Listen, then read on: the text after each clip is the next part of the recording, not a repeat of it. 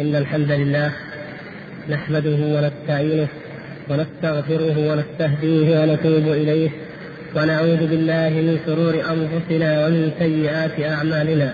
من يهد الله فلا مضل له ومن يضلل فلا هادي له. وأشهد أن لا إله إلا الله وحده لا شريك له. وأشهد أن محمدا عبده ورسوله صلى الله عليه وعلى آله وصحبه وسلم تسليما كثيرا. أما بعد أيها الإخوة الكرام فنرجو أن نتقيد جميعا ويعيننا الله تبارك وتعالى على ذلك بأن نبدأ مثل هذا الوقت أو قبيله ولو رأيتم أيضا أن يكون أن تكون البداية في الساعة الرابعة والنصف لربما كان ذلك في هذا الفصل أفضل لأن النهار قصير ولا يبقى معنا إلا قرابة الساعة. ولكن هذا يرجع إلى رأي الإخوان الذين يعملون في المؤسسات التي لا ينتهي الدوام فيها إلا الساعة الرابعة. فنحن نرجع الأمر إليهم لأنهم قد يتضررون إذا كانت البداية الساعة الرابعة والنصف لبعد الأحياء ولأنهم يريدون أن يرتاحوا قليلا أو يتناولوا طعام الغداء. وكما تعلمون قد وصلنا بتوفيق الله تعالى إلى شرح الفقرة الثامنة والأربعين المتعلقة بالشفاعة وتحدثنا في الدرس الماضي عن أقسام الناس وأحوالهم في الشفاعة وأنهم ثلاثة أقسام الذين أثبتوها وغلوا في إثباتها في إثباتها حتى جعلوها لغير أهلها وهم المشركون وعباد الموتى عموما. والطرف الآخر الذين أنكروا الشفاعة وهؤلاء سيأتي تفصيل مذهبهم وفرقهم وماذا أنكروا من أنواع الشفاعة بإذن الله تعالى وهم المعتزلة والخوارج ومن مشى أو من تأثر بشبهتهم. والطائفة الوسط وهي ما كان عليه أصحاب النبي صلى الله عليه وسلم. ومن بعدهم من السلف الصالح وهم الذين تمسكوا بنصوص الكتاب والسنة فأثبتوا الشفاعة لأهلها الذين شرع الله سبحانه وتعالى والذين جعل الله ذلك الحق لهم ونفوها عمن نفاه الله تبارك وتعالى عنه. واليوم نتحدث بإذن الله عن شروط الشفاعة ثم نبدأ في شرح الفقرة التي ذكرها الشيخ هنا. والشفاعة أيها الإخوة الكرام لها شرطان. بعض العلماء يذكر أكثر من ذلك لكن الأمر يرجع إلى شرطين فإذا عرفنا الشرطين فقد عرفنا ذلك بإذن الله تعالى. الشرط الأول هو إذن الله تبارك وتعالى للشافع أن يأذن الله سبحانه وتعالى للشافع سواء كان هذا الشافع ملكا أو رسولا أو عبدا صالحا شهيدا أو غيره أو من شاء الله تبارك وتعالى من الشفعاء. هذا هو الشرط الأول. والشرط الثاني رضا الله تبارك وتعالى عن المشفوع له. إذا الشفاعة كما تعلمون تتكون أو تتركب من شافع ومشفوع له. ومشفوع لديه المشفوع لديه هو الله تبارك وتعالى. معلوم. الشافع والمشفوع له. لا بد من تحقق هذين الشرطين. أما الشافع فهو أن يأذن الله تبارك وتعالى له أن يشفع لا بد من ذلك. والمشفوع له أن يأذن الله تبارك وتعالى أن يرضى. يعني أن يأذن أن يشفع له أي أن يرضى عنه فيكون من أهل الشفاعة. فإذا إذن الله للشافع ورضا الله تبارك وتعالى عن المشفوع له لا بد منهما لكي يستحق الإنسان الشفاعة ويكون من أهلها جعلنا الله وإياكم من أهل شفاعته صلى الله عليه وسلم. والأدلة على ذلك جلية من كتاب الله سبحانه وتعالى وكذلك من سنة الرسول صلى الله عليه وسلم. فالله تبارك وتعالى يقول في آية الكرسي من ذا الذي يشفع عنده إلا بإذنه. ففي هذه الآية العظيمة التي هي أعظم آية في كتاب الله لما اشتملت عليه من صفات الألوهية وخصائصها التي هي صفات الله سبحانه وتعالى التي لا يشركه فيها أحد جعل من ذلك قال من ذا الذي يشفع عنده إلا بإذنه؟ فنفى الله تبارك وتعالى الشفاعة عن كل أحد إلا بإذنه سبحانه وتعالى وهذا لتفرده للتصرف والألوهية والوحدانية سبحانه وتعالى. فهو يملك الشفاعة جميعا. ومن أذن له من الناس أن يشفع فإنه يشفع من العباد من المخلوقين من العالمين. وفي سورة النجم يقول الله تبارك وتعالى عن الملائكة الذين هم عباد مكرمون لا يعصون الله تبارك وتعالى ولا يرتكبون ما يرتكب بنو آدم من الخطايا. يقول وكم من ملك في السماوات لا تغني شفاعتهم شيئا إلا من بعد أن يأذن الله لمن يشاء ويرضى. فجعل الله تبارك وتعالى إذنه شرطا لشفاعة الملائكة.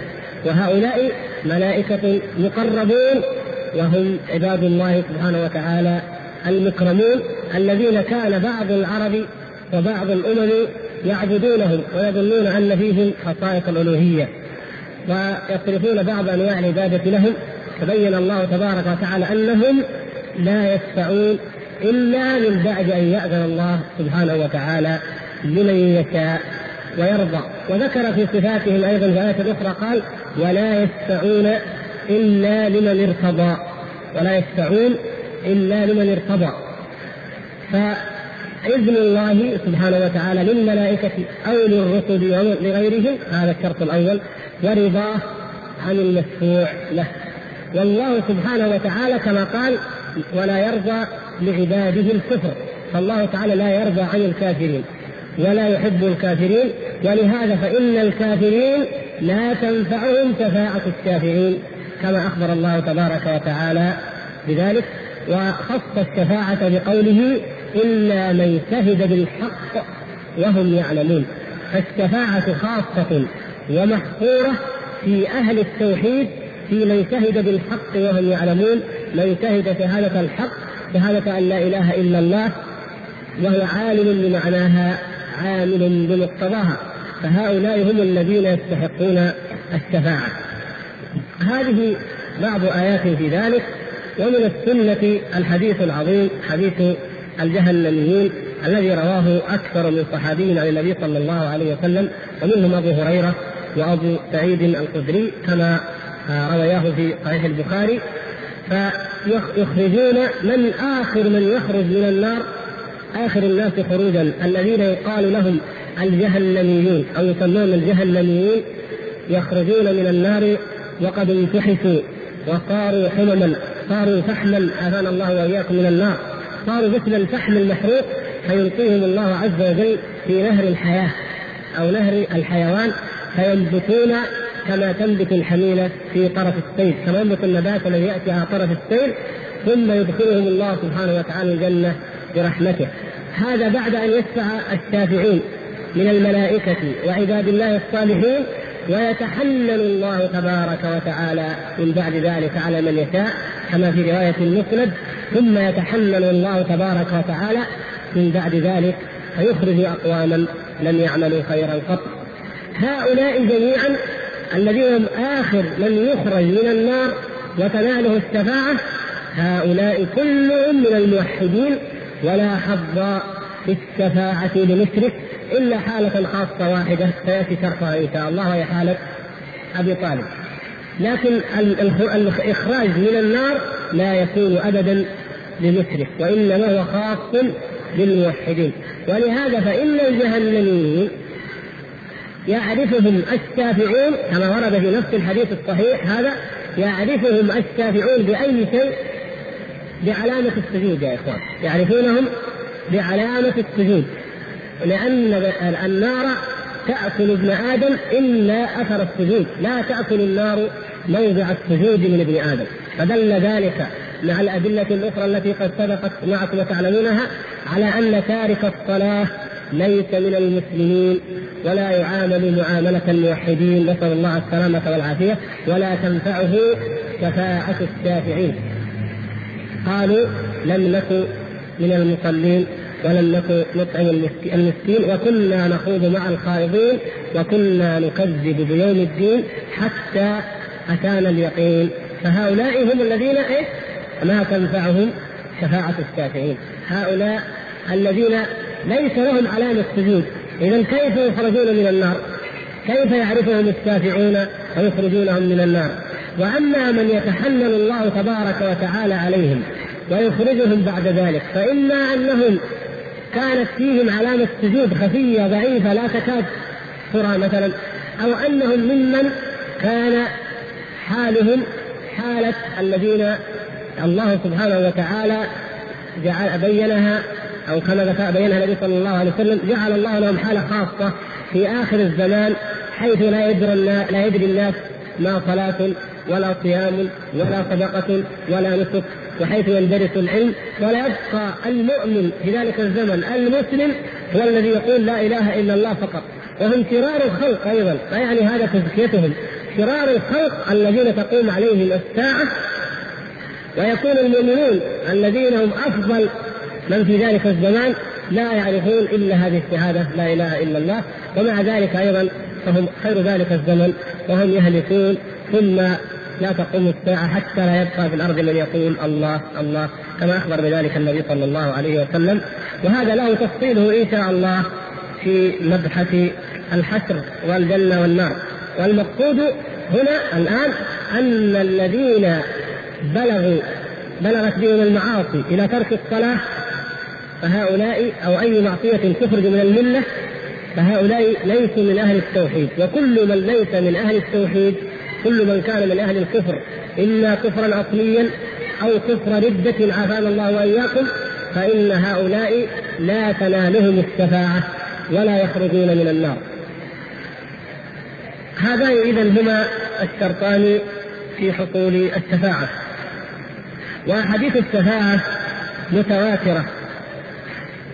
ثبتت الشفاعة في القرآن ومنها ما ذكرنا من الآيات وثابتة أيضا بالسنة وهي متواترة وأجمع السلف الصالح وأهل السنة والجماعة على إثبات الشفاعة كما وردت في كتاب الله وسنة رسوله صلى الله عليه وسلم. وإنما وقع الخلاف من أهل البدع ومن حدا حذوهم أو تأثر بهم. ولهذا الفقرة الأولى كما يقول الشيخ الشارح هنا قال الشفاعة أنواع منها ما هو متفق عليه بين الأمة ومنها ما خالف فيه المعتزلة ونحوهم من أهل البدع. ثم ذكر الأنواع. ثم قال النوع الأول الشفاعة الأولى وهي العظمى الخاصة بنبينا صلى الله عليه وسلم من بين سائر إخوانه من الأنبياء والمرسلين صلوات الله عليهم أجمعين. هذه الشفاعة العظمى النوع الأول هذه أجمعت عليها الأمة. أهل السنة وأهل البدعة المعتزلة وغيرهم والخوارج أجمعوا على هذه الشفاعة وهي الشفاعة العظمى شفاعة النبي صلى الله عليه وسلم في المحشر عند اشتداد الكرب والهول وعندما يتبع الناس إلى آدم ثم إلى نوح ثم إلى إبراهيم ثم إلى موسى ثم إلى عيسى ولا يجدون من يشفع لهم ويضيق الخلق أجمعون ويشتد الكرب عليهم جميعا ويلجؤون يريدون من الله عز وجل أن يفصل الموقف وأن يدخل أهل الجنة الجنة وأهل النار النار. فهذا الموقف العظيم حين يتراجع كل الأنبياء أولي العزم وغيرهم وكل الخلائق حينئذ يكون المقام المحمود للنبي صلى الله عليه وسلم.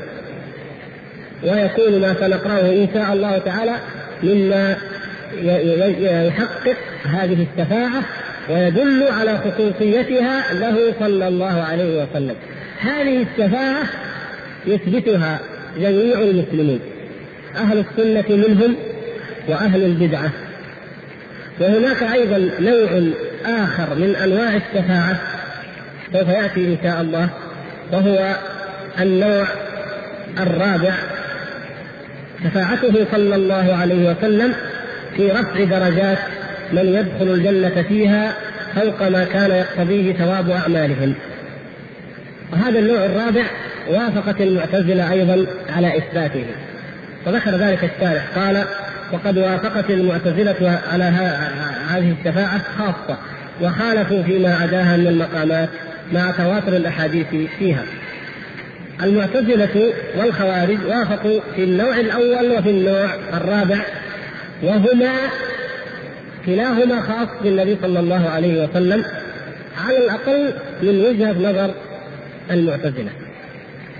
أما النوع الأول أو نقول لماذا لماذا وافقت المعتزلة أهل السنة والخوارج في هذا النوع في هذين النوعين؟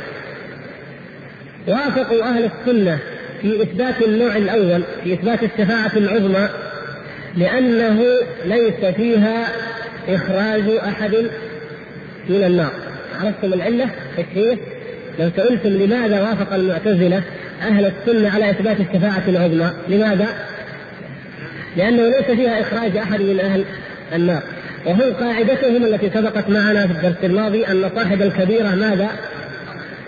خالد مخلد في النار. وهؤلاء الشفاعة الأولى هؤلاء المشفوع لهم الشفاعة الأولى هل هم فقط المؤمنون أو أهل الكبائر أو أو من؟ ها؟ جميع الخلق الناس جميعا المؤمن والكافر صاحب الكبيرة وصاحب التوحيد كل الناس يريدون أن يفض الله سبحانه وتعالى الموقف حتى المنعمون المكرمون الذين في ظل عرش الرحمن حتى أولئك يريدون أن يدخلوا الجنة.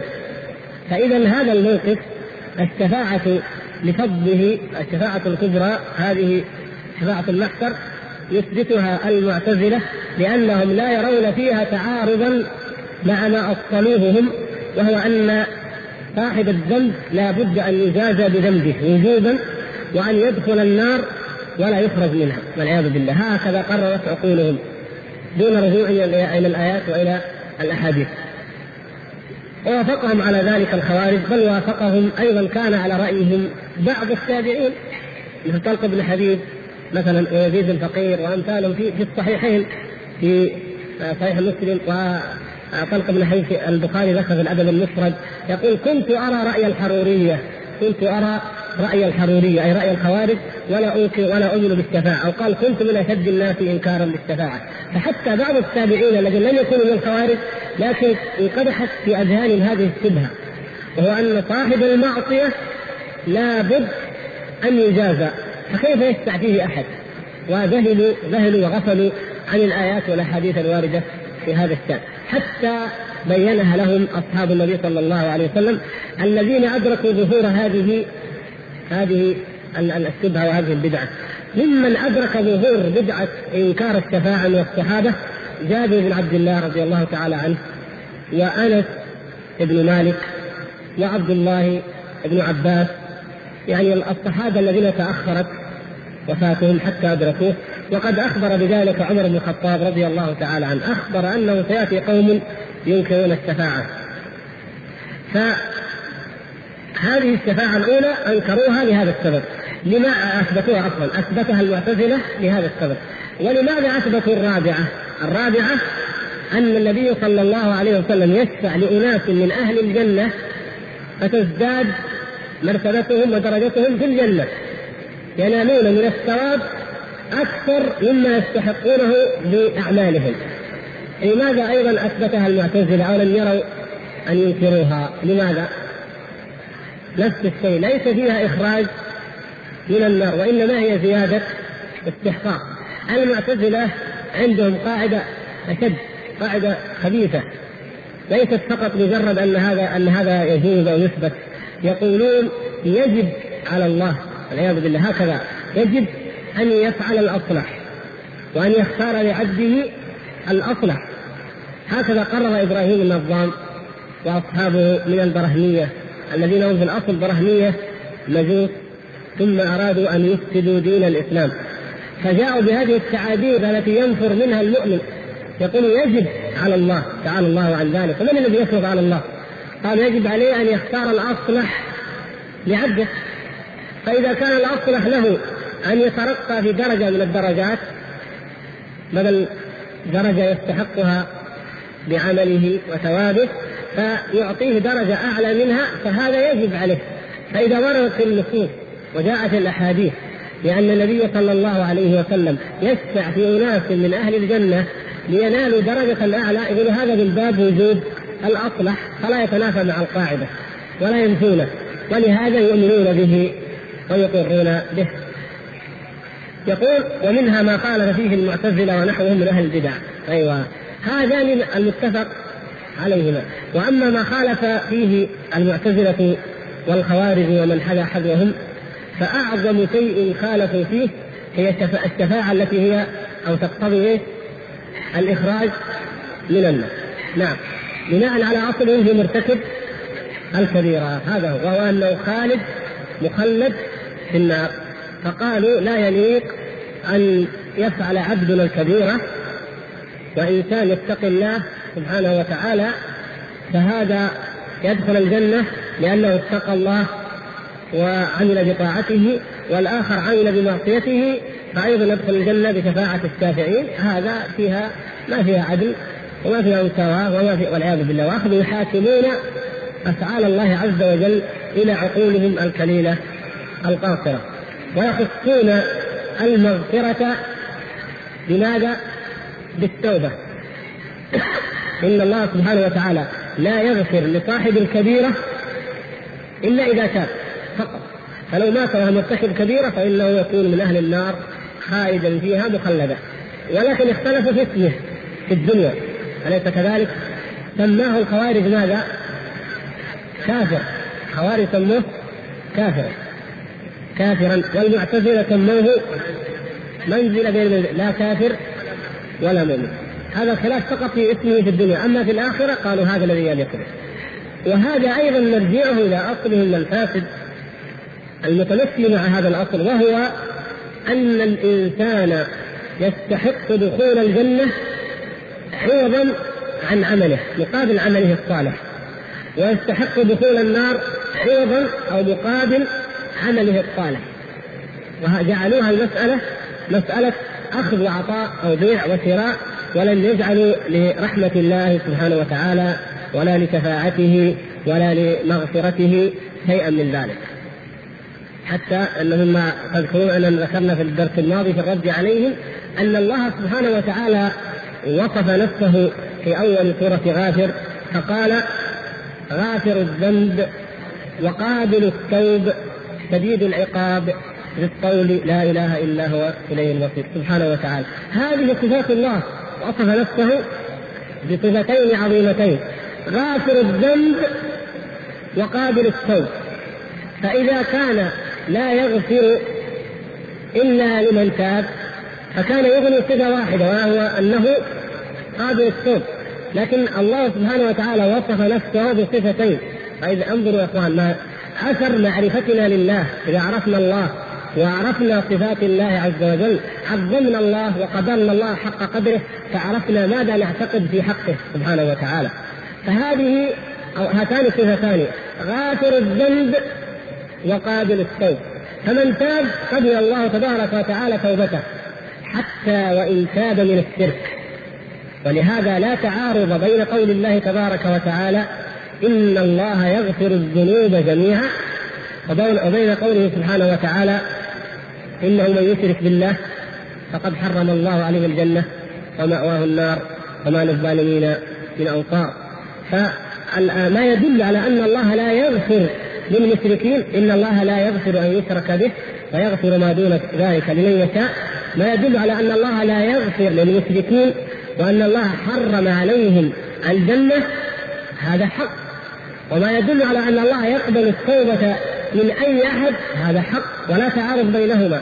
فإذا تاب المشرك فقد انتقل من هذه من هذا الحكم من حكم عدم المغفرة للمشرك إلى حكم من؟ إن الله يغفر الذنوب جميعا هذا يصبح له آه، يصبح يدخل في ضمن صفة إيش؟ قابل التوب قابل التوب فيقبل الله تبارك وتعالى التوبة حتى من المشرك فإذا تاب وأسلم فإن الله سبحانه وتعالى يقبل توبته. وهذا حكم ظاهر معلوم عمل به الصحابة الكرام كما أمر الله تبارك وتعالى في آخر الآيات في آخر آيات الأحكام. وهي التي نزلت في أول في سورة التوبة أحكام المنافقين المشركين حين أظهر الله دينه وأعزه وحين تقرر أنه لا يبقى في جزيرة العرب مشرك ولا يجتمع فيها دينان. فقال الله سبحانه وتعالى فإن تابوا وأقاموا الصلاة وآتوا الزكاة فخلوا سبيلهم إذا تابوا إذا تابوا من إيش؟ من الشرك وآمنوا فخلوا سبيلهم. وقال في سورة الفرقان بعد أن ذكر الله سبحانه وتعالى الذين صفات عباد الرحمن بأن منها أنهم لا يدعون مع الله إلها آخر. هذا هو الشرك. ولا يقتلون النفس التي حرم الله إلا بالحق. ولا يزنون. هذه أعظم الكبائر. هذه الثلاثة هي أعظم الكبائر. ثم قال ومن يفعل ذلك يلقى أثاما يضاعف له العذاب يوم القيامة ويخلد فيه مهانا إلا من تاب وآمن وعمل عملا صالحا. فمن تاب فيدخل حتى إذا تاب من الشرك. فهذا أصل عظيم وواضح. ولكن إذا عميت البصيرة نسأل الله لنا ولكم العافية فإنها تخفى مثل هذه الأمور الواضحات فهذا قابل التوب وغافر الذنب سبحانه وتعالى مثل ما أنه يتصف بقبول قبول التوبة يتصف بغفران الذنوب وبالعفو وبالمغفرة بالكرم. فهو سبحانه وتعالى يجازي العبد على العمل الصالح باضعاف أضعاف ما يستحق. والأصل أن العبد لا حق له على الله سبحانه وتعالى أصلا لكن يجازيه بجزاء أكثر مما هو سبحانه وتعالى جعل من الحق. ومما قدر له من الحق فإن مشيئته سبحانه وتعالى لا يحب أحد أن يجازيه بضعف ذلك أو بأكثر كما يشاء. وأنه يخرج من النار من شاء وأن لا يدخل فيها من شاء. فله المشيئة سبحانه وتعالى. هذا غير نصب الموازين. الموازين لما تنصب. ما كيف يكون الوزن؟ من جاء بالحسنة فله خير منها. فسرت فسرت الآية الأخرى بماذا؟ فله عشر أمثالها. هذا الوزن حسنة لك عشر أمثالها. هذا كرم كريم من الله سبحانه وتعالى. ومن جاء بالسيئة فلا يجزى إلا مثلها. فعند الوزن لك الحسنة عشر حسنات. السيئة واحدة. ويضاعف الله لمن شاء إلى 700 ضعف بعد الوزن هذا كله وبعد أن يكون هناك أناس درجاتهم رجحت سيئاتهم على حسناتهم ويستحقون دخول النار يغفر الله سبحانه وتعالى لمن شاء منهم بمنه وفضله وكرمه. ولا أحد يحجر على رحمة الله ولا أحد يقيد رحمة الله الواسعة سبحانه وتعالى. فهذا ما ذهب إليه أهل السنة والجماعة. وأما أهل البدع فإنهم يجعلون المسألة مسألة عوض ومسألة مقابلة. ولهذا نجدهم يضطربون اضطرابا عظيما في فهم بعض النصوص كما في الحديث الصحيح قول النبي صلى الله عليه وسلم إنه لن يدخل الجنة أحد بعمله. المعتزلة ينكرون مثل هذا الحديث. كيف لا يدخل الجنة أحد بعمله؟ وهو الذي يقول بما كنتم تعملون بما كانوا يكسبون بكذا إلى آخره. فقالوا كيف هذا؟ بينما الآيات والأحاديث وجميع الكتاب نصوص الكتاب والسنة لا تتعارض ولا تتناقض ولكن يجب على من أشكل عليه منها شيء أن يرده إلى أهل العلم. فاسألوا أهل الذكر إن كنتم لا تعلمون. هكذا ارشدنا الله سبحانه وتعالى. لكن هؤلاء يستفتون عقولهم ويستفتون آراءهم. فالعمل سبب. فأهل الجنة أورثوا الجنة بما كانوا يعملون أي بسبب هذه الباء باء السببية بسبب العمل الصالح يدخلون الجنة. فعباد الله الصالحون في هذه الحياة الدنيا يقيمون الصلاة يؤتون الزكاة يأمرون بالمعروف ينهون عن المنكر يخافون الله يطيعون الله ورسوله. لماذا؟ أسباب أسباب يبذلونها لتوصلهم إلى رضا الله سبحانه وتعالى وإلى الجنة. فهذه الباء باء السببية. وما نفي هو ما تقوله المعتزلة وهو العوض والمبادلة والمقايضة. لن يدخل الجنة أحد بعمله. لو أن المسألة مقايضة ومبادلة وعوض لن يدخل الجنة أحد بعمله. ما هي أعمالنا؟ ما هي أعمالنا؟ أعمالنا لا تكافئ نعم الله تبارك وتعالى علينا في الدنيا. فكيف نطمع في جنة موضع الصوت فيها خير من هذه الدنيا جميعا؟ لا يمكن ليس هناك أي مكافأة وإنما ندخلها برحمة الله سبحانه وتعالى وبمنه وتفضله وكرمه. فالآن نقرأ إن شاء الله النوع الأول. نقرأ الحديث وما قال فيه الشارح.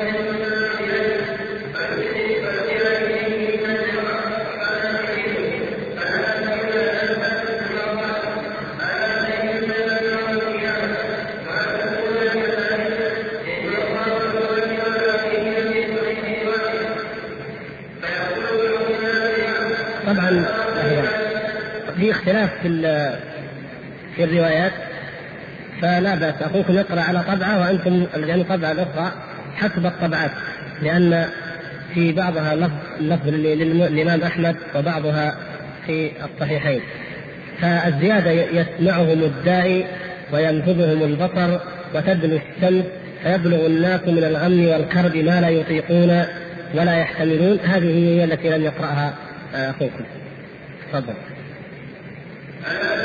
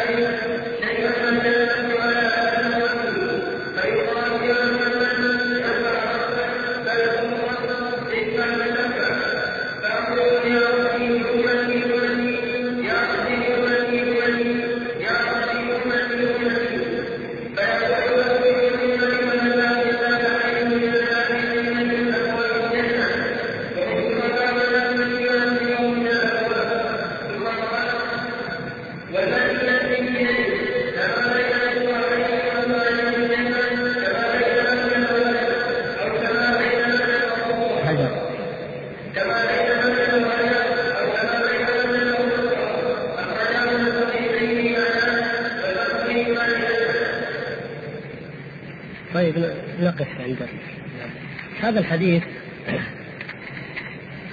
هو أحد الأحاديث الكثيرة الواردة في إثبات الشفاعة العظمى للنبي صلى الله عليه وسلم. يقول أبو هريرة رضي الله تعالى عنه أتي رسول الله صلى الله عليه وسلم بلحم فدفع إليه منها الذراع وكانت تعجبه. كان الرسول صلى الله عليه وسلم كان يعجبه من اللحم الذراع وهو أطيب ما في الشاة وأهنأه فنهت منها نهتة أي نهت نهت أو نهت بمعنى متقارب. فنهت منها نهتة أو نهت منها نهتة. ثم قال أنا سيد الناس يوم القيامة. الرسول صلى الله عليه وسلم هو سيد الناس يوم القيامة. أخذ يحدث أصحابه بذلك ويفصل كيف يكون سيد الناس يوم القيامة؟ قال وهل تدرون لما ذلك؟ لما أو كيف أكون سيد الناس يوم القيامة؟ ثم بينه قال يجمع الله الأولين والآخرين في صعيد واحد يسمعهم الداعي وينفذهم البصر أو يسمعهم الداعي وينفذ وينفذهم البصر وتدنو الشمس فيبلغ الناس من الغم والكرب ما لا يطيقون ولا يحتملون يوم القيامة أهواله عظيمة. لا تعد ولا تحصى. وهذا ما في هذا الحديث هو أحد ما ورد في ذلك. وإلا فهي كثيرة. في القرآن الله سبحانه وتعالى سمى هذا اليوم بأسماء تكفي وحدها لأن تكون فيها العبرة والعظة والتخويف الشديد لكل من سمع بهذا اليوم. فسماه الله سبحانه وتعالى الحاقة وسماه القارعة وسماه أيضا الواقعة وهكذا. ثم ذكر في كل موضع من القرآن يتحدث عن يوم القيامة يعرض مشهدا عظيما واهوالا كأنها لم تطرق من قبل ولم يتحدث عنها في موضع آخر وذلك لعظم الأهوال ولشدة الكرب. نسأل الله سبحانه وتعالى أن يجعلنا وإياكم ممن يأمنون في ذلك الفزع الأكبر. فيقول فيبلغ الناس من الغم والكرب ما لا يطيقون ولا يحتملون. في ذلك الموقف حين تكون الشمس على مسافة ميل ومن الناس من يلزمه العرق ومنهم من يبلغ إلى منكبيه ومنهم من يبلغ إلى سرته ومنهم من يبلغ إلى حقويه ومنهم من يبلغ إلى ركبتيه. موقف عظيم وعطش شديد وكرب وهول لا تكاد العقول تتخيله فضلا عن أنها تتحمله فحينئذ يضج الخلق أجمعون ويبحثون عن مخرج وعن حيلة من هذا الكرب ومن هذا الموقف فأين يذهبون؟ كيف يفكرون؟ فيقول بعض الناس لبعض: ألا ترون إلى ما أنتم فيه؟ والناس في ذلك الوقت في حيرة عن التفكير وفي ألم وشديد ألم شديد وشدة تذهلهم عن أي فكر أو رأي صواب. ولكن الله سبحانه وتعالى آه، يتكرم في ذلك اليوم ويريد أن يظهر فضل نبيه صلى الله عليه وسلم على جميع العالمين ويظهر هذا الدين في ذلك اليوم ويصدق ما شهد وأخبر به الأنبياء من قبل. بظهور هذا الدين وظهور هذا النبي صلى الله عليه وسلم ويحقق له صلى الله عليه وسلم ما اختبأه وادخره لأمته. فإن لكل نبي دعوة مجابة أو آه، لكل نبي دعوة مستجابة والنبي صلى الله عليه وسلم اختبأ وادخر دعوته لأمته يوم القيامة كما صح ذلك عنه صلى الله عليه وسلم. وأيضا الرسول صلى الله عليه وسلم خيره ربه في هذه الحياة خيره ربه في الدنيا بين أن يدخل نصف أمته الجنة وبين الشفاعة. فاختار رسول الله صلى الله عليه وسلم ماذا؟ اختار الشفاعة. وذلك لعلمه صلى الله عليه وسلم بأنها أفضل وأجدى لأمته من النصف. وهذا من فضله صلى الله عليه وسلم وعظيم حقه على أمته و فيستحق النبي صلى الله عليه وسلم يكرمه الله سبحانه وتعالى ويظهر سيادته على الناس يوم القيامة بأن يلهم الناس فيقولون لم لا نستشفع إلى ربنا سبحانه وتعالى ونطلب ممن لهم مكانة ومقام عنده سبحانه وتعالى أن يشفعوا إلى الله ليفض ما نحن فيه من هذا الكرب ومن هذا الموقف العظيم ويفصل بين الناس. فيقولون ماذا بمن نبدأ؟ فيقول بعضهم لبعض أبوكم آدم. نحن بنو آدم. فيقولون نبدأ بأبينا آدم الذي خلقه الله سبحانه وتعالى بيديه وفضله وكذا وكذا. نبدأ بهذا لعله أن يشفع لنا عند الله سبحانه وتعالى. فيأتون آدم فيقولون يا آدم يثنون عليه ويذكرون منزلته عند الله رجاء أن يقبل أن يشفع لهم. فيقولون يا آدم أنت أبو البشر خلقك الله بيده ونفخ فيك من روحه وأمر الملائكة فسجدوا لك فاشفع لنا إلى ربك. ألا ترى إلى ما نحن فيه؟ ألا ترى ما قد بلغنا؟ يبز الخلق من ذلك الموقف. يقولون له ألا ترى ما نحن فيه؟ ألا ترى ما قد بلغنا؟ لم لا تشفع عند الله سبحانه وتعالى؟ يطلبون ذلك ويرجونه. فيقول آدم عليه السلام إن ربي قد غضب اليوم غضبا لم يغضب قبله مثله ولن يغضب بعده مثله. نعوذ بالله من غضب الله سبحانه وتعالى. الله سبحانه وتعالى يبارز ويحارب ويجاهر بالمعاصي في هذه الحياة الدنيا. ترتكب المحرمات جهارا علانية.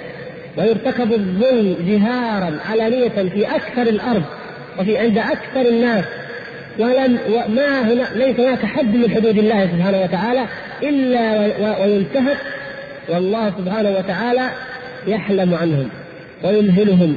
ويؤجلهم إلى أجل مسمى لكن في ذلك اليوم يشتد غضب الله سبحانه وتعالى غضبا لم يغضب قبله مثله ولا يغضب بعده مثله نسأل الله سبحانه وتعالى أن يجيرنا وإياكم من غضبه سبحانه وتعالى ولهذا يخرس المتكبرون ويخرس الجبارون ولا حتى عندما يقول الله سبحانه وتعالى لمن الملك اليوم وينادي أين الجبارون؟ أين ملوك الأرض؟ أين المتكبرون؟ لمن الملك اليوم؟ يخرسون فلا يجيب أحد. حتى أن يقولوا لك يا رب لا يقولون ذلك. من شدة ما هم فيه من الهول والكرب. حتى يقول سبحانه وتعالى لله الواحد القهار. يجيب سبحانه وتعالى نفسه. بل يحشر المتكبرون كما في الحديث الصحيح كأمثال الذر يوم القيامة. يذهب تذهب الكبرياء ويذهب الفخر. تذهب الخيلاء لا ينفع مال ولا بنون ولا أحساب ولا أنساب ولا قرابات في ذلك الموقف بالذات قبل أن يشفع النبي صلى الله عليه وسلم ويأذن الله سبحانه وتعالى بفصل ذلك الموقف. في ذلك الوقت لا ينطقون ولا شفيع ولا حميم إلا ما يكون فقط من ضج الناس. ومن فزع الناس ومن ذهابهم إلى هؤلاء الأنبياء لعل الله سبحانه وتعالى يشفع يشفع أحدا منهم فيهم فيمن عليهم بذلك. فغضبه سبحانه وتعالى في ذلك اليوم لم يغضب قط قبله مثله وإلا فإنه تعالى قد غضب على أمم من الأمم وأهلكهم أهلك قوم نوح وأهلك عادا الأولى وثمود فما أبقى. وأهلك قوم فرعون وأهلك قوم لوط كل من عصى الله عز وجل كل من حارب الله يهلكهم. ولكن مع ذلك غضبه في يوم القيامة أشد لأنه أجل لهم العذاب. حتى من أهلكه فإنه ادخر العذاب الشديد وأجله إلى يوم القيامة. وأما من كان من المؤمنين ومسلما ولكن عصى الله وبارز الله وحاربه بالمعاصي فإنه أيضا أمهل وأنذر في الدنيا وقد يمن الله عليهم بالنعم وقد يسبغ عليهم من الأموال والأولاد والفتنة وزينة الحياة الدنيا وزخرفها وبهرجها ولكن في يوم القيامة يكون الغضب الشديد ويكون ذلك الموقف الذي يخرسون فلا ينطقون ولا يؤذن لهم فيعتذرون. ثم يقول وإنه نهاني عن الشجرة. آدم عليه السلام يبين العذر ما عذري؟ إنه إن ربي نهاني عن الشجرة فعصيته هذه المعصية انظروا يا إخوان هذه المعصية التي قد غفرت له عليه السلام قبل أن ينزل إلى هذه الدنيا قد غفرت له. ومع ذلك انظروا إلى خطر المعصية انظروا إلى ضرر المعصية. نعم غفرت له بلا شك أخبر الله بذلك. ولكن هذا الموقف لا يتقدم له إلا عبد غفر له ما تقدم من ذنبه وما تأخر ومقام لرجل واحد وهذا الرجل لا يكون إلا من؟ إلا محمد صلى الله عليه وسلم فآدم عليه السلام نعم غفر لي لكن يقول أنا لما أتذكر هذه المعصية لا أستطيع أن أشفع لكم، أنا قد عصيت فلا أستطيع أن أشفع لكم. نفسي نفسي نفسي نفسي هكذا هكذا يقول من؟ يقول الأنبياء يسأل الرجل منهم النجاة لنفسه يهمني نفسي. أو أرجو النجاة لمن؟ لنفسي. لا أنظر إلى أمتي ولا أولادي ولا أبي ولا أمي ولا زوجي ولا أي شيء. نفسي نفسي. هذا هذا قول الأنبياء وليس فقط غيرهم. لشدة ذلك الموقف. اذهبوا إلى غيري. اذهبوا إلى نوح.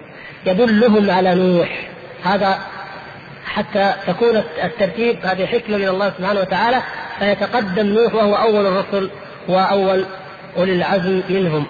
فيقول فيأتون نوحا يأتي الناس إلى نوح فيقولون يا نوح أنت أول الرسل إلى أهل الأرض. وهذا دليل على أن نوح عليه السلام هو أول الرسل لأن بني آدم بقوا على التوحيد عشرة قرون كما أخبر بذلك حبر الأمة عبد الله بن عباس رضي الله تعالى عنه. عشرة أجيال من بني آدم بقيت على التوحيد حتى وقع الشرك في قوم نوح بعبادة الصالحين ود وسواع ويغوث ويعوق ونسرا فانحرفوا فأرسل الله أول الرسل وهو نوح عليه السلام. قال وسماك الله عبدا شكورا إنه كان عبدا شكورا. فاشفع لنا إلى ربك ألا ترى إلى ما نحن فيه؟ ألا ترى ما قد بلغنا؟ ينظرون يقول انظر انظر أي كرب أعظم من هذا الكرب؟ وأي هول وأي مصيبة تتوقع أشد مما نحن فيه؟ فيقول نوح إن ربي قد غضب اليوم غضبا لم يغضب قبله مثله ولن يغضب بعده مثله. يعيد ما قاله آدم عليه السلام. ثم يقول وإنه كانت لي دعوة دعوت بها على قومي لكل نبي دعوة كما قال صلى الله عليه وسلم. فدعوة نوح عليه السلام دعا بها على قومه. فقال ربي لا تذر على الأرض من الكافرين ديارا. وأما رسول الله صلى الله عليه وسلم فإنه اختبأ وادخر دعوته لأم إلى هذا الموقف إلى هذا الموقف. وهذا من فضله صلى الله عليه وسلم على أمته. ثم يقول نفسي نفسي نفسي نفسي. هكذا كما قال آدم عليه السلام. اذهبوا إلى غيري اذهبوا إلى إبراهيم. فيدلهم على من؟ على أفضل الأنبياء بعده في الزمن وهو إبراهيم أبو الأنبياء وإمام الموحدين عليه وعلى نبينا وعلى جميع الأنبياء أفضل الصلاة والسلام. فيأتون إبراهيم فيقولون يا إبراهيم أنت نبي الله. وخليله من أهل الأرض. اشفع لنا إلى ربك. يا خليل الرحمن اشفع إلى الجبار للعزيز الجبار المتكبر. اشفع إليه. ألا ترى ما نحن فيه؟ ألا ترى ما نحن فيه؟ ألا ترى ما قد بلغنا؟ فبماذا يجيب الخليل عليه السلام؟ فيقول نفس الكلام. إن ربي قد غضب اليوم غضبا لم يغضب قبله مثله. ولن يغضب بعده مثله. نعوذ بالله من غضب الله عز وجل. وذكر كذباته ويذكر الخليل عليه السلام كذباته وهي لما قال بل فعله كبيرهم هذا وأشار إلى الصنم وهو الذي كسر الأصنام. ولما قال هذه أختي وهي زوجته صلى الله عليه وسلم. وهذه ليست في الواقع كذبا بالمعنى المعروف للكذب وإنما هي تعريض وتلميح يفهم منه السامع غير الحقيقة وغير الواقع في حين أن ذلك الذي قاله لم يكذب وعليه السلام ما كذب. هذه أخته في الإسلام وهذا إما للمحاجة وإما قالوا أنه قال هذا ويريد يده أو إصبعه. فالمقصود أن موضوع ما يتعلق بالكذب أو بوقوع المعصية من الأنبياء هذا له مبحث آخر. لكن إبراهيم الخليل عليه السلام يقول أو يأتي بما يبرر عندهم أنني لست أهلا لها. فيقول نفسي نفسي نفسي نفسي اذهبوا إلى غيري اذهبوا إلى موسى فيأتون إلى موسى فيقولون يا موسى أنت رسول الله اصطفاك الله برسالاته وبتكليمه على الناس. اشفع لنا إلى ربك. ألا ترى إلى ما نحن فيه؟ ألا ترى ما قد بلغنا؟ فيعيد موسى عليه السلام نفس المقالة إن ربي قد غضب اليوم غضبا لم يغضب قبله مثله ولن يغضب بعده مثله وإني قتلت نفسا لم أومر بقتلها. وإني قتلت نفسا لم أومر بقتلها. هذه النفس فوكزه موسى فقضى عليه. قتلها موسى عليه السلام قبل أن ينبأ قبل أن يوحى إليه طبعا قبل ذلك قتلها هذا واحد. ثم إنه قتل قتله من قوم عدو له ولكن لم أمر بقتلها. انظروا كيف يكون حال الجبارين والمتكبرين والذين يستحلون دماء المسلمين في هذه الحياة الدنيا. نسأل الله العفو والعافية. إذا كان هذا فعلها هذه الفعلة فعلها قبل أن يوحى إليه وفي عدو له ولقومه ومع ذلك يذكرها بما يبرر ويعتذر بها بأنني لن أشفع ولا أستطيع الشفاعة فإني قتلت نفسا لم أومر بقتلها. ومع ذلك فقد وقع السيف في هذه الأمة منذ الفتنة الأولى حتى استحل بعضهم دماء بعض. نسأل الله أن يعافينا وإياكم من ذلك. ثم يقول نفسي نفسي نفسي نفسي كما قال غيره من الأنبياء. اذهبوا إلى غيري اذهبوا إلى عيسى فيأتون عيسى. فيقولون يا عيسى أنت رسول الله وكلمته ألقاها إلى مريم وروح منه. وهذه حقيقة عيسى كما بينها النبي صلى الله عليه وسلم كما في حديث عبادة بن الصامت من شهد أن لا إله إلا الله وحده لا شريك له وأن محمدا عبده ورسوله وأن عيسى عبد الله ورسوله وكلمته ألقاها إلى مريم وروح منه. هذه حقيقة عيسى عليه السلام. قال هكذا هو وكلمت الناس في المهدي فاشفع لنا إلى ربك. يقولون هذه خصائصك التي خصك الله بها فاشفع لنا إلى ربك. ألا ترى إلى ما نحن فيه؟ ألا ترى ما قد بلغنا؟ فيقول لهم عيسى عليه السلام إن ربي قد غضب اليوم غضبا لم يغضب قبله مثله ولن يغضب بعده مثله ولم يذكر له ذنبا. عيسى عليه السلام في هذه الرواية لم يذكر له ذنبا لم يقل أذنبت كذا فلا أستحق الشفاعة. ولكن في بعض الروايات يقول وإن إني قد عبدت من دون الله عز وجل. هو لا لا ذنب له لا ذنب له. لكن هو عبد فعلا عبد المسيح عليه السلام من دون الله فيقول كأن ذلك يمنعني وما ذلك كما ذكرنا وما ذلك إلا لكي يتأخر الجميع ويتقدم الشفيع صلى الله عليه وسلم. ثم يقول اذهبوا إلى غيري اذهبوا إلى محمد صلى الله عليه وسلم. فيأتون إلى محمد فيقولون يا محمد أنت رسول الله صلى الله عليه وسلم. وخاتم الأنبياء غفر الله لك ذنبك ما تقدم منه وما تأخر فاشفع لنا إلى ربك ألا ترى إلى ما نحن فيه ألا ترى ما قد بلغنا؟ يقول صلى الله عليه وسلم سأقوم فآتي تحت العرش. والرواية الأخرى يقول أنا لها أنا لها. حينما يتنحى ويتأخر الجميع يقول صلى الله عليه وسلم أنا لها. هذا هو المقام المحمود وهذا هو المقام العظيم الذي يختص به صلى الله عليه وسلم دون غيره من الناس. ثم يقول فأقوم فآتي تحت العرش فأقع ساجدا لربي عز وجل. الرسول صلى الله عليه وسلم يستشفع إلى ربه بهذا العمل. أقرب ما يكون العبد إلى ربه متى؟ في حال وهو ساجد. يسجد صلى الله عليه وسلم لربه عز وجل. يقول ثم يفتح الله عليه في سجوده يفتح الله عليه ويلهمني من محامده وحسن الثناء عليه شيئا لم يفتحه على أحد قبلي وأيضا هذا نفهم منه ماذا؟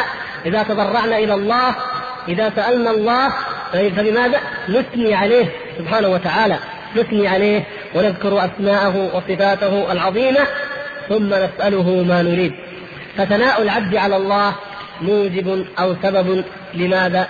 لحصول الخير والفضل. فعند ذلك يقول الله تبارك وتعالى يا محمد ارفع رأسك وسل تعطى واشفع تشفع وهذا فضل من الله سبحانه وتعالى وإكرام حتى أن الخلق جميعا يفرحون أن الله تعالى قد شفع فيهم محمد صلى الله عليه وسلم فيقول صلى الله عليه وسلم يا ربي إيه أمتي امتي كل الأنبياء يقولون نفسي نفسي. إلا محمد صلى الله عليه وسلم. فإنه يقول أمتي أمتي يا رب أمتي أمتي يا رب أمتي أمتي يا رب أمتي أمتي. فيقول الله سبحانه وتعالى أدخل من أمتك من لا حساب عليه من الباب الأيمن من أبواب الجنة. وهم شركاء الناس فيما سواهم من الأبواب. فيمن الله سبحانه وتعالى عليه بأن يدخل من أمته الذين يدخلون الجنة من غير حساب ولا عذاب. يعني هؤلاء قبل أن يفصل الله تعالى بين يفصل الله تعالى بين الخلائق ويجعل للجنة أهلها وللنار أهلها هناك أناس من أمة محمد صلى الله عليه وسلم يدخلون الجنة من غير حساب ولا عذاب. وهؤلاء صح في الحديث المتفق عليه أنهم كم؟ سبعون ألفا. وصح في حديث آخر أنه مع كل واحد أيضا سبعون ألفا من أمة محمد صلى الله عليه وسلم.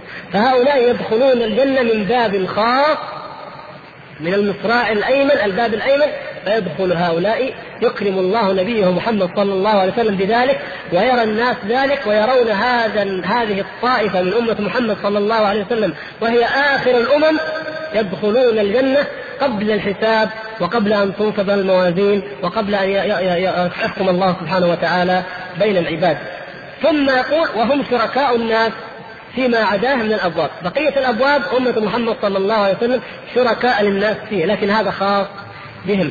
ثم يقول صلى الله عليه وسلم: والذي نفسي بيده لما بين مصراعين من مصاريع الجنة كما بين مكة وهجر، أو كما بين مكة وبصرى من سعتها من سعة الجنة ومن سعة مصاريعها ما بين المصراعين كما بين مكة وبصرى أو مكة وهجر.